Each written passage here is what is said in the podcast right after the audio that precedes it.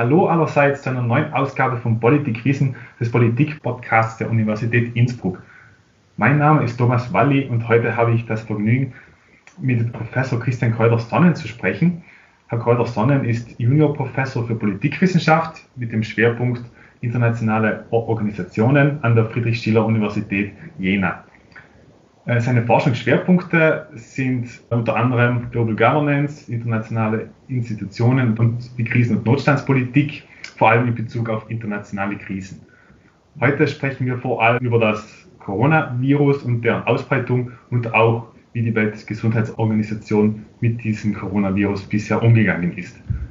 Lieber Herr Kräuter-Sonnen, vielen Dank, dass Sie sich die Zeit hierfür genommen haben. Sehr gerne. Vielen Dank für die Einladung. Coronavirus brach ja bekanntlich zuerst in China aus. Äh, wie ging jetzt die kommunistische Führung in Peking in Bezug auf die Kommunikation mit den anderen Staaten um?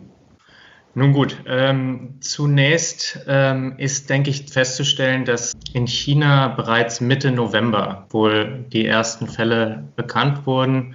Ähm, die chinesische Regierung, die WHO, äh, allerdings erst am 31. Dezember 2019 offiziell darüber informiert hat. Das heißt, wir haben äh, insgesamt eine sechswöchige äh, Spanne von, von Zeit, in der international eigentlich so gut wie gar nicht durch die Chinesen darüber kommuniziert wurde. Ganz im Gegenteil, was wir gesehen haben, ist eigentlich ein Versuch der Geheimhaltung. Äh, die Kommunikation über den Ausbruch sollte auch innerhalb Chinas unterdrückt werden. In den Staatsmedien ist darüber gar nicht berichtet worden. Es gab ähm, dann im Nachhinein äh, Berichte von, ähm, von Ärzten, die äh, eben mit dem, mit dem neuartigen Virus in Kontakt waren und Alarm schlagen wollten und auch ihre Kollegen warnen wollten. Gegen die ist ähm, durch die Regierung hart durchgegriffen worden. Ähm, die sind im Prinzip aus dem Verkehr gezogen worden. Die Nachrichten sind zensiert worden. Und das ging so lange, bis im Prinzip klar wurde, äh, dass es einen, einen Ausbruch gibt, der sich auch nicht medial mehr so klein halten äh, ließ. Ähm, und dann ähm, schlug man im Prinzip um auf die, die Nachricht an die internationale äh, Gemeinschaft. Ja, ähm, es gibt hier zwar eine Krankheit, einen Krankheitsausbruch, aber der kann und wird unter Kontrolle gebracht werden. Keiner muss sich sorgen. China kriegt das hin und zwar auch alleine. Mhm. Und warum hat China das anfangs äh, so geheim gehalten? Was war da die Absicht der kommunistischen Führung? Das ist natürlich äh, eine, sehr, sehr schwierig zu beantwortende Frage. Ähm, das kann ich so auch nicht, äh, nicht sagen. Es ist natürlich schon so, dass mit so einem Krankheitsausbruch schwere Konsequenzen ja einhergehen. Jetzt, heute wissen wir alle auf der Welt, welche schweren Konsequenzen damit einhergehen können, auch für die für Wirtschaft und, und Gesellschaft. Am Anfang eines solchen Ausbruchs ist es natürlich weithin unklar, welche Ausmaße das, das annimmt. Ähm, und äh, ich habe jetzt äh, gerade heute Morgen nochmal das, das Interview äh, in Science äh, gelesen äh, mit, dem, mit dem Leiter der chinesischen äh, Gesundheitsbehörde, äh, der sagte, man konnte das alles gar nicht kommen sehen in den ersten Wochen. Das sei das erste Mal in der Geschichte, dass ein, ein Virus, das nicht ein Influenza-Virus ist, ähm, eine globale Pandemie auslöst. Und deshalb sei man im Prinzip sozusagen davon ausgegangen, es handelt sich nur um ein, ein, Virus und man wollte keine Panik verbreiten. Das ist sozusagen vielleicht ein, ein Aspekt. Gleichzeitig aber natürlich ist auch, sind machtpolitische Gesichtspunkte sicherlich nicht zu vernachlässigen dabei. Sehr wahrscheinlich, dass ähm, China sich bewusst war, dass wenn man jetzt laut und weit kommuniziert, dass es einen neuen Ausbruch gibt, dass sofort die Wirtschaftsleistung einbricht, dass möglicherweise auch Reputationsverluste zu befürchten sind. Und äh, solange man eben davon äh, vielleicht ausgehen wollte, dass es äh, nicht zu einer so äh, großen Pandemie führt, dachte man sich, vielleicht ist es besser, das ganz klein zu halten. Und wie hat dann die internationale Staatengemeinschaft anfangs darauf reagiert, auf die Informationen, die aus China kamen? Naja, ich würde sagen, zu Anfang im Allgemeinen eigentlich sehr, sehr zögerlich und, und zurückhaltend. Natürlich gab es äh, die, die Staaten und, und Gebiete wie, wie Hongkong, Singapur und Südkorea, die äh, deutlich näher an China liegen und auch Erfahrungen mit, äh, mit anderen Epidemien schon gemacht haben, insbesondere mit äh, SARS, äh, damals 2002, 2003. ähm, die ähm, sozusagen die, die Alarmsignale, glaube ich, schneller erkannt haben und ähm, dann angefangen haben, sich selbst auf Ausbrüche vorzubereiten. Im, Im Westen, also bei uns in Europa, in den USA, hat das jetzige Szenario eigentlich ähm, niemand wirklich kommen sehen. Und äh, ich meine, Donald Trump ist vielleicht tatsächlich der, der, der äh, einzige ähm, aus, diesen, äh, aus dieser Region, der ähm, frühzeitig gehandelt hat, nämlich mit dem Einreisestopp gegen, äh, gegen China, das er äh, am 31. Januar schon, schon verhängt hat, was aber natürlich äh, offensichtlich politisch ähm, motiviert war, vielleicht sogar rassistisch motiviert war. Zu dem Zeitpunkt äh, hat er ja selber noch von der Pandemie als Witz oder Verschwörung der Demokraten gesprochen. Das heißt, die, äh, der Einreisestopp gegenüber China äh, hatte da gänzlich andere Motive. Äh, was interessant ist, finde ich auch nochmal festzuhalten, ist, dass es, ähm, das klang jetzt aus Ihrer Frage, wie hat die internationale Staatengemeinschaft reagiert? Ähm, ich würde sagen, von dieser Gemeinschaft gab es eigentlich gar keine Reaktion, sondern insgesamt hat äh, eigentlich jeder Staat für sich reagiert und äh, das drückt, glaube ich, auch schon relativ viel der Staatenreaktionen aus, ähm, die wir dann gesehen haben, Grenzschließungen, ähm, die stattgefunden haben und ja, die Schlacht um Materialien, um äh, Schutzausrüstung etc. Also sehr, ein sehr unilaterales Vorgehen der Staaten. Eine wichtige Rolle in der internationalen Bewältigung von Epidemien und Pandemien spielt ja bekanntlich die Weltgesundheitsorganisation Organisation WHO. Wie verlief in solchen Fällen, von Fällen von Pandemien und Epidemien, das internationale Krisenmanagement der WHO in der Vergangenheit? Beispielsweise, wenn wir uns die SARS-Pandemie 2002 ansehen, die Sie schon angesprochen haben, oder auch äh, die Verbreitung des Ebola-Fiebers ab 2014? Ja, äh, das sind zwei, zwei gute Beispiele, die sich eigentlich auch gut äh, kontrastieren lassen. Bei SARS kann man vielleicht salopp sagen, äh, da hatte die WHO kaum formale Befugnisse, ähm, übte aber sehr große Autorität aus. Ähm, äh, bei Ebola war es so, da hatte die WHO dann mittlerweile mehr formale Be Befugnisse, aber eigentlich kaum Kapazitäten, um ihre Autorität auszuüben. Also so ein bisschen ein widersprüchliches Verhältnis. Aber um vorne anzufangen, Ende 2002, als ähm, das äh, SARS-Virus ähm, aufkam und diese Epidemie ausbrach, ähm, hatte die WHO eigentlich ähm, in der Tat kaum formale Kompetenzen, um in internationalen Gesundheitskrisen einzugreifen. Äh, es galten ähm, die internationalen Gesundheitsvorschriften noch von äh, 1969 und die sahen im Prinzip vor, dass ähm, Staaten gegenüber der WHO nur, den, nur Ausbrüche von drei vorbestimmten Krankheiten wie Cholera und der Pest und dem Gelbfieber äh, melden mussten ähm, und das nur auf Grundlage von solcher offiziellen Meldungen die WHO dann ähm, Ausbrüche publik machen konnte, aber eigentlich auch hatte sie keine weitere Autorität, dann Maßnahmen dagegen zu ergreifen. Was passierte, ist äh, in, in 2002, Anfang 2003 insbesondere, ähm, dass wie heute eigentlich auch äh, der Ausbruch von SARS ja in äh, China, äh, damals in der Provinz Guangdong stattfand.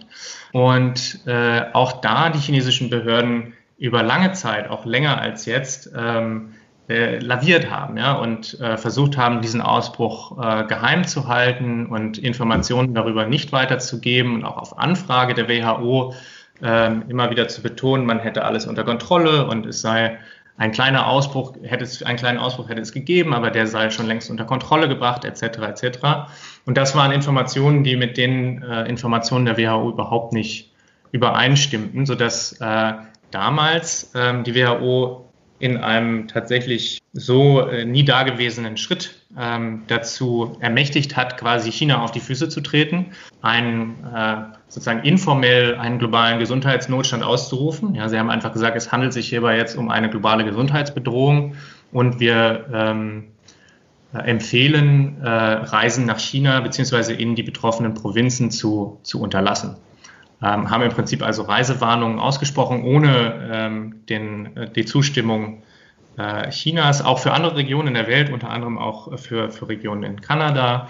Und also da hat die WHO ordentlich ähm, aufs Gaspedal getreten und ist stark interveniert, obwohl sie eigentlich die formale Kompetenz dazu äh, nicht hatte. Das war ein Erfolgsmodell. Ja? Also 2003 ähm, ist die, die SARS-Epidemie, das ist ja, hat sich nicht zu einer Pandemie ausgewachsen, relativ schnell unter Kontrolle äh, gebracht worden. Und das ist auch zu einem Großteil dem beherzten Einschreiten der WHO äh, verdankt worden. Daraufhin ist dann letztlich auch die Rechtsgrundlage für die WHO in globalen Gesundheitskrisen angepasst worden. Also die, diese genannten internationalen Gesundheitsvorschriften sind dann 2005 ähm, formal angepasst worden und äh, so gelten sie auch heute noch. Ja, äh, da ist es äh, jetzt so, dass im Prinzip äh, alle Staaten rechtlich verpflichtet sind, der WHO über alle möglichen Gesundheitsgefahren ähm, und Events, Public Health Events, so heißt es in den, in den Gesundheitsvorschriften, ähm, die eine, eine internationale Ausbreitung vermuten lassen, ähm, die müssen der WHO eigentlich innerhalb von 24 Stunden gemeldet werden. Ähm, und dann hat die WHO ähm, die Möglichkeit, Empfehlungen auszusprechen, wie mit, äh, damit umzugehen ist. Und Maßnahmen der Staaten sollen eigentlich auch, insbesondere wenn sie zu was wie Grenzschließungen betreffen, der WHO zur, vorgelegt werden und die kann diese, diese Maßnahmen dann bewerten ähm, im Zuge der Frage, ob es dabei verhältnismäßig zugeht. Und das ist äh, sozusagen die, die, ähm, die Lage, in der dann auch ähm, die, der Ebola-Ausbruch ähm, stattfand. 2014 ähm, ist es dann eben äh, da wiederum so gewesen, dass die, dass die WHO laut Kritikern extrem viel zu lange gewartet hat, ähm, um nach dem, dem Ausbruch, der ja viele Menschenleben auch äh, in Westafrika gekostet hat, da den globalen Gesundheitsnotstand auszurufen. Und äh, Ärzte ohne Grenzen waren, ähm, waren da vor Ort und haben äh, gesagt, im Prinzip erst sechs Monate nachdem Sie das erste Mal darauf hingewiesen haben, dass es hier äh, sich in eine, in eine Notstandssituation entwickelt, hat erst die WHO was getan, ist eingeschritten. Das, das große Problem 2014 war, denke ich, da sind sich heute eigentlich fast alle einig, ähm, dass die WHO unter einem massiven Ressourcenmangel damals litt. Ähm, die, die Mitgliedstaaten haben ihre äh, Beitragszahlungen äh, insbesondere für den Krisenmanagementbereich äh, gekürzt ähm, um mehr als die Hälfte. Es gab im Prinzip äh, in dem, im Hauptquartier in, äh, in Genf äh, ja, ein paar Dutzend ähm, Mitarbeiter der WHO, die sich um diese Fragen global kümmern mussten. Und ähm, da war es dann fast kaum möglich, ähm, eigentlich noch adäquat auf so eine ja, Krise, eine grenzüberschreitende Krise wie ähm, in Westafrika beim Ebola-Ausbruch zu reagieren. Also, um das nochmal zusammenzufassen, es äh, gibt einfach äh, bei der WHO in, in globalen Gesundheitskrisen jetzt nicht die eine äh, Masche sozusagen, wie immer auf jede Krise reagiert wird, weil auch alle unterschiedlich sind. Ähm, jetzt in der äh, Geschichte der letzten 20 Jahre hat sich, äh, denke ich, gezeigt, dass es äh, viele Auf und Abs gab. Ja? Also einige Kriseninterventionen sind als positiv bewertet worden, andere als, äh, als große äh, Fiasken im Prinzip. Und ja, die Frage, wie jetzt die, das Handling der Corona-Krise bewertet wird durch die WHO, ist momentan umstritten und steht wohl auch noch aus. Kann man vielleicht aber doch schon ähm, einige Parallelen mit dem Krisenmanagement der WHO feststellen in Bezug auf entweder SARS 2002 oder doch eher Ebola 2014? Zeichnet sich da vielleicht schon etwas ab innerhalb des Krisenmanagements der WHO? Ja, ich, also ich denke, der, der Vergleich zu SARS bietet sich auf jeden Fall äh, erstmal an. Ähm, ich, hier war es ja so, dass sich ähm, in der SARS-Krise die WHO mit China ähm, wirklich angelegt hat. Ähm, auf Grundlage eigentlich einer sehr ähnlichen, eines sehr ähnlichen Vorgehens der chinesischen Regierung, die wir ja auch äh, jetzt in den, in den vergangenen äh, Monaten, zumindest in den ersten sechs Wochen, wahrscheinlich ersten acht Wochen des, des Ausbruchs so, so miterlebt haben. Also äh, Geheimhaltung, Unterdrückung von Informationen etc. Der große Unterschied jetzt heute ist, ähm, dass man sehen kann, dass die WHO darauf eben zumindest im Nachhinein nicht mit Kritik reagiert, sondern eigentlich ähm, nur äh, Applaus und, ähm, und Lob übrig hat für die chinesische Führung. Und wir wirklich äh, mit teils ähm, sehr überraschenden und äh, für mich auch etwas bizarren Lobeshymnen des, äh, des Generaldirektors ähm, für China es zu tun haben. Also da ist auch äh, sozusagen die sind auch interessante institutionelle Entscheidungen ähm, von abhängig gewesen, denke ich. Also der globale Gesundheitsnotstand wurde ja erst am 30. Januar ausgerufen ähm, von der Weltgesundheitsorganisation. Ähm, und zuvor hatte es schon ähm, Sitzungen des, äh, des Notfallausschusses äh, gegeben und erste, erste Überlegungen, den, den Notstand zu erklären. Aber da wurde dann noch davor zurückgeschreckt ähm, und man hat im Prinzip, äh, beziehungsweise der, der Generaldirektor, der Dr. Tedros, hat dann entschieden, den, äh, den Notstand, den internationalen Gesundheitsnotstand nicht auszurufen, mit der Begründung, China könne seinen nationalen Notstand noch alleine lösen. Also man hat sozusagen ganz viel Vertrauen äh, gesteckt in die chinesische äh, äh Führung.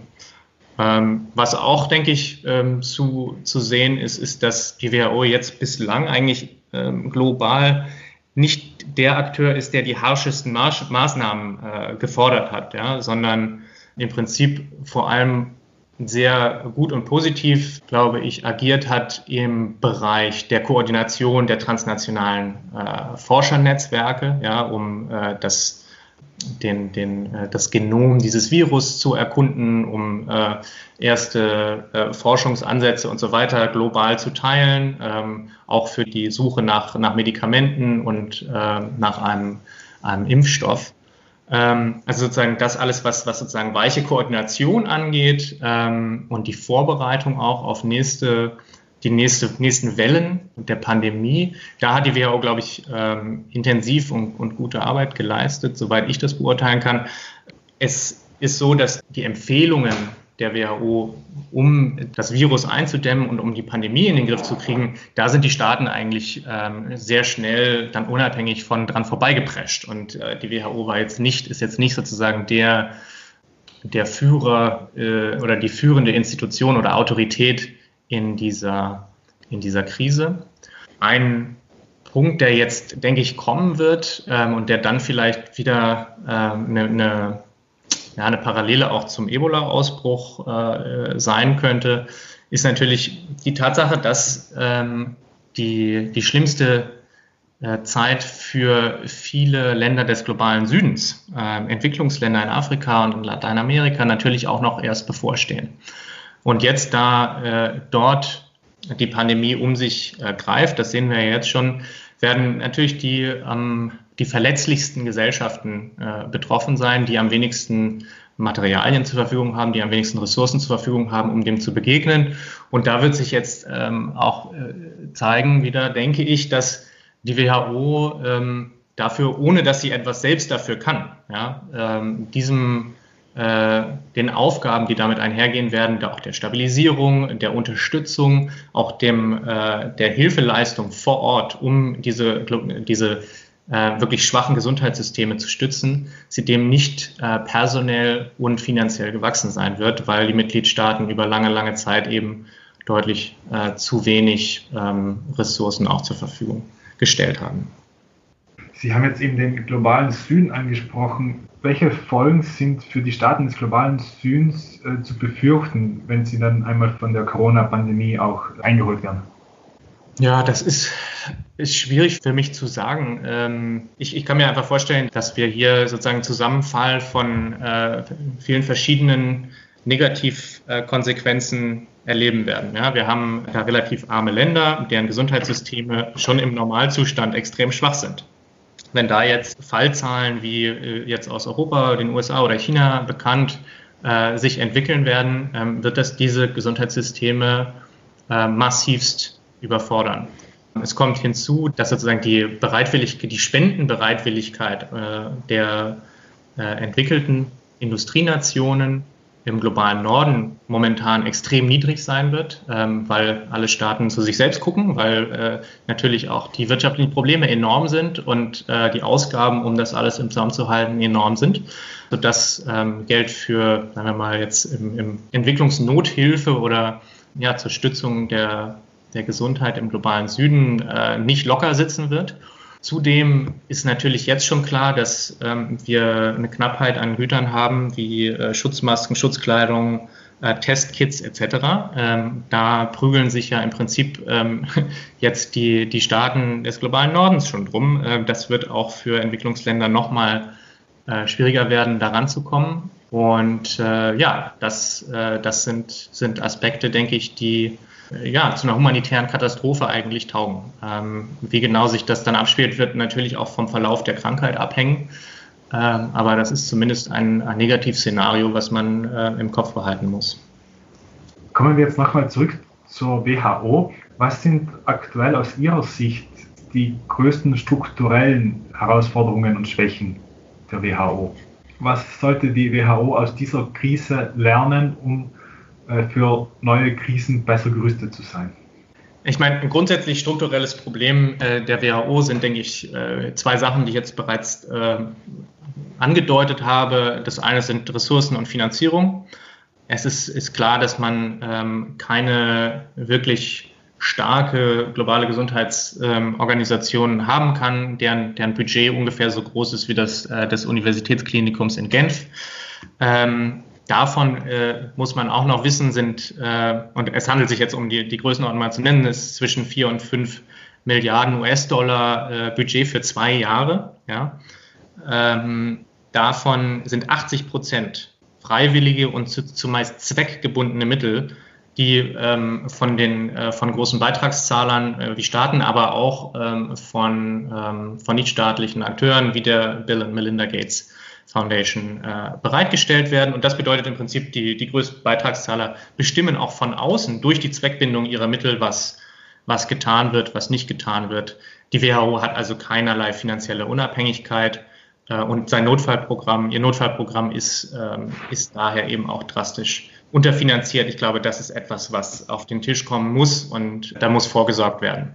Das andere ist natürlich äh, sozusagen struktureller Natur, die Frage nach den, ähm, nach den Kompetenzen ähm, der, der WHO. Eine Frage ist natürlich jetzt die die Kritik an der WHO über ihre, ihren Umgang mit der chinesischen Führung und warum Chinas Umgang mit der, mit der Krise insbesondere am Anfang überhaupt keine Kritik erfahren hat. Das lässt natürlich irgendwie Fragezeichen im Raum zurück. Äh, ist äh, der Wunsch von, von, äh, von Kollegen, auch vom Council on Foreign Relations zum Beispiel, schon in den Raum gestellt, dass der Generaldirektor möglicherweise äh, selbst ähm, Schulden, ab, ab, Schulden begleicht gegenüber China, weil China äh, ihm erst zur Wahl ins Amt des Generaldirektors verholfen hat, etc. Da muss man natürlich sicherstellen, dass äh, man eine, eine Gesundheitsagentur hat, die auch ähm, wirklich äh, unabhängig und im besten Sinne der globalen Gesundheit agiert. Wenn man das aber mal annimmt, dann äh, wäre natürlich die Frage zu stellen, ob die WHO nicht doch ein deutlich stärkeres, äh, stärkeres Mandat ähm, bekommen sollte, um in solchen Krisen wie jetzt zu, zu intervenieren und vor allem sie vielleicht ähm, eben auch vorzubeugen, ihnen auch vorzubeugen. Also meine, meine Vermutung ist, es könnte jetzt je natürlich abhängig davon, wie sich diese Krankheit jetzt weiterentwickelt und wie lange uns das alles noch beschäftigen wird. Aber äh, unter Berücksichtigung auch all der Konsequenzen, der wirtschaftlichen, sozialen Konsequenzen, der politischen Konsequenzen, kann ich mir schon vorstellen, dass es so ist wie ein, ein Nie wieder Moment äh, geben könnte. Also wo man dann erklärt, dass es muss wirklich die Prävention von, äh, von solchen Pandemien, die uns äh, global so umhauen können, äh, muss das Hauptziel der Politik sein. Ja? Ähm, dann ist natürlich die Frage, können wir uns dabei auf Einzelstaaten verlassen? Also es könnte, man könnte ja sagen, äh, solange jeder Staat für sich immer den, einen Ausbruch ähm, heimisch äh, erkennt, sofort äh, dann die, die Verbreitung verhindert und alle in Hab-Acht-Stellung bringt, solange bräuchte man eigentlich auch keine internationale Organisation, um das zu machen. Ähm, nun ist jetzt leider, lehrt die, die Erfahrung ähm, mit China zweimal, ähm, dass man sich darauf nicht unbedingt verlassen kann. Äh, andererseits ist es auch, wenn es ähm, natürlich immer die Möglichkeit gegeben, dass ein Ausbruch auch nicht aus einer starken Industrienation äh, entspringt, sondern äh, aus einem Entwicklungsland, wo vielleicht auch einfach die Kapazitäten dafür nicht gegeben sind. Ähm, und wenn das so ist, könnte man natürlich der Ruf stark werden nach mehr Befugnissen für die WHO, äh, mehr Autorität für internationale Organisationen im, im Allgemeinen, worunter man dann zum Beispiel fallen lassen könnte, dass die, ähm, äh, jetzigen Notstandsempfehlungen der WHO, die ja äh, in der Tat, wie der Name sagt, Empfehlungen sind und daher nicht rechtlich bindend, ähm, vielleicht zu verbindlichen Notstandsmaßnahmen werden, ja, dass die auch die Fähigkeit der, der WHO ähm, selbst zu erkennen und äh, also Krankheiten zu erkennen, Ausbrüche zu erkennen und das Monitoring zu betreiben, ausgeweitet werden, sodass man im Prinzip die, den Nationalstaaten hier Kompetenzen wegnimmt und sie einer stärkeren Organisation gibt. Es wird bereits diskutiert, äh, auch seit Ebola schon, ähm, eine Stärkung der Rolle des UN-Sicherheitsrates ähm, vielleicht auch im, im Bereich der globalen äh, Bewält der Bewältigung globaler Gesundheitskrisen, um eben möglichen Maßnahmen da auch zu rechtlicher Geltung zu verhelfen und Sanktionsmechanismen ähm, einzuführen. Wie realistisch das alles ist, ähm, lässt sich natürlich zum jetzigen Zeitpunkt noch nicht wirklich sagen. Es ist, würde ich sagen, äh, genauso gut möglich, dass wir eigentlich noch mehr, äh, dass wir nicht mehr äh, internationale Kooperation sehen, sondern noch mehr Unilateralismus und Nationalismus sehen werden, also eine Reaktion der Abschottung statt der Kooperation. Ähm, das wird, denke ich, jetzt auch davon abhängen, ähm, wie insbesondere natürlich die, die globalen Mächte, China, Russland und die USA, ähm, sich im Nachhinein aufstellen ja, aber klar ist, ich glaube, bessere Finanzierung für die WHO, das, das muss stark erhöht werden und zweckentbunden werden. Und eine, eine weitere Ermächtigung der WHO muss auch mit einer massiven Ausweitung der demokratischen und, und juristischen Kontrolle dann einhergehen. Sie haben es gerade erwähnt, eine Stärkung der WHO sollte auch mit einer demokratischen Kontrolle einhergehen. Ich habe es mir vorhin gedacht, als Sie erwähnt haben, man könne die WHO sozusagen dahingehend stärken, dass sie von sich aus den Notstand erklären kann und Notstandsmaßnahmen äh, ergreifen könne, würde das aber nicht aus einer demokratie-theoretischen Sicht auch zu weit führen, eine, eine weltweite Institution haben, die fast schon beliebig äh, über Notstandsmaßnahmen entscheiden kann, die ja sehr eingreifend? Also ich ähm, sehe das auch äh, äußerst kritisch. Ähm, ein, es ist im Prinzip eine äh, Situation, die sich mir als, als ein Dilemma äh, darstellt, dass sozusagen das Ziel der globalen Gesundheitssicherheit. Einerseits, äh, wenn, wenn man es nicht erreicht, ja, ähm, wenn man nicht äh, entsprechende Eingriffsmöglichkeiten schafft, dazu führen kann, dass wir in einer Situation äh, uns wiederfinden wie der jetzigen ähm, und natürlich in einem äh, Worst-Worst-Case-Szenario noch äh, schlimmeren Szenario, äh, in einer noch schlimmeren Situation ähm, mit vielleicht noch äh, sehr viel größerer Todesrate etc. Ähm, das ist sozusagen ähm, ein negatives äh, Outcome. Das, die Alternative dazu ist eben ähm, aus meiner Sicht vor allem Stärkung ähm, von äh, supranationalen Kapazitäten hier, ähm, die allerdings eben auch mit äh, sehr hohen Kosten einhergehen. Und Sie haben das äh, angedeutet, im Prinzip äh, führt man da ja dann äh, in erster Linie mal eine ähm, doch äh, Form der arbiträren, äh, willkürlichen Herrschaft auf globaler Ebene ein, so eine Art globale Gesundheitsdiktatur.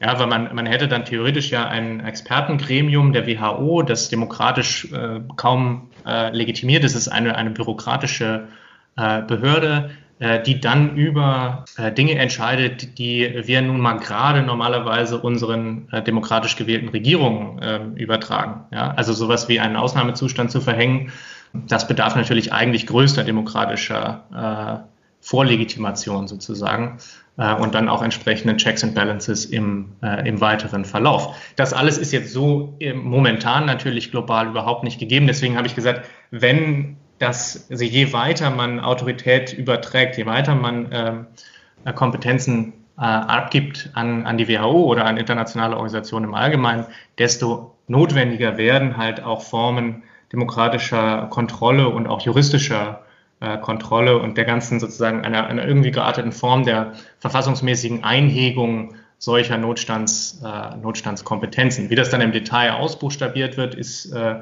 nochmal eine andere Frage, ob das auch tatsächlich möglich ist, da äh, sozusagen dem äh, demokratische Legitimation zu, ähm, zu verabreichen. Das ist äh, schwer zu sagen und äh, denke ich eine weitergehende Diskussion, die dazu notwendig wird. Noch eine Frage zum Schluss. Sie haben das bereits öfter erwähnt. Wie glauben Sie, sieht jetzt die Zukunft innerhalb des weltweiten Gesundheitsmanagements dann aus? Glauben Sie eher, dass es, wie Sie eben sagen, dass es jetzt eine Einsicht gibt, eines nie wieder und deshalb dann die WHO, das gesamte Gesundheitsmanagement gestärkt wird? Oder glauben Sie, wie Sie an einer anderen Stelle erwähnt haben, dass es eher eine Rückkehr gibt zu nationalistischen Alleingängen in diesen Fragen? Ja, das ist natürlich die, äh, die Preisfrage, die, glaube ich, äh, große prognostische Fähigkeiten erfordern würde, die ich so jetzt auch nicht, nicht wirklich mitbringe. Ähm, ich, also ich habe jetzt meine persönliche äh, äh Vermutung, ähm, dass ich denke, dass wahrscheinlich die, ich könnte mir vorstellen, dass sich eigentlich sozusagen der, der ideologische Graben äh, zwischen ähm, den, sagen wir mal, den alten Multilateralisten, ja, äh, auch im, äh, im Westen. Also äh, Deutschland ist da ja äh, weiterhin einer der, der führenden Player, die äh, sagen, also es muss ähm, eine Stärkung ähm, multilateraler Kooperation geben und eine Arbeit über die internationalen Institutionen etc. Können wir vorstellen, dass das da äh, der auch offensichtlich scheint, ähm, dass wir weiter in diese Richtung gehen müssen und dass das genau die Lehren sind, die aus dieser Krise jetzt zu ziehen sind.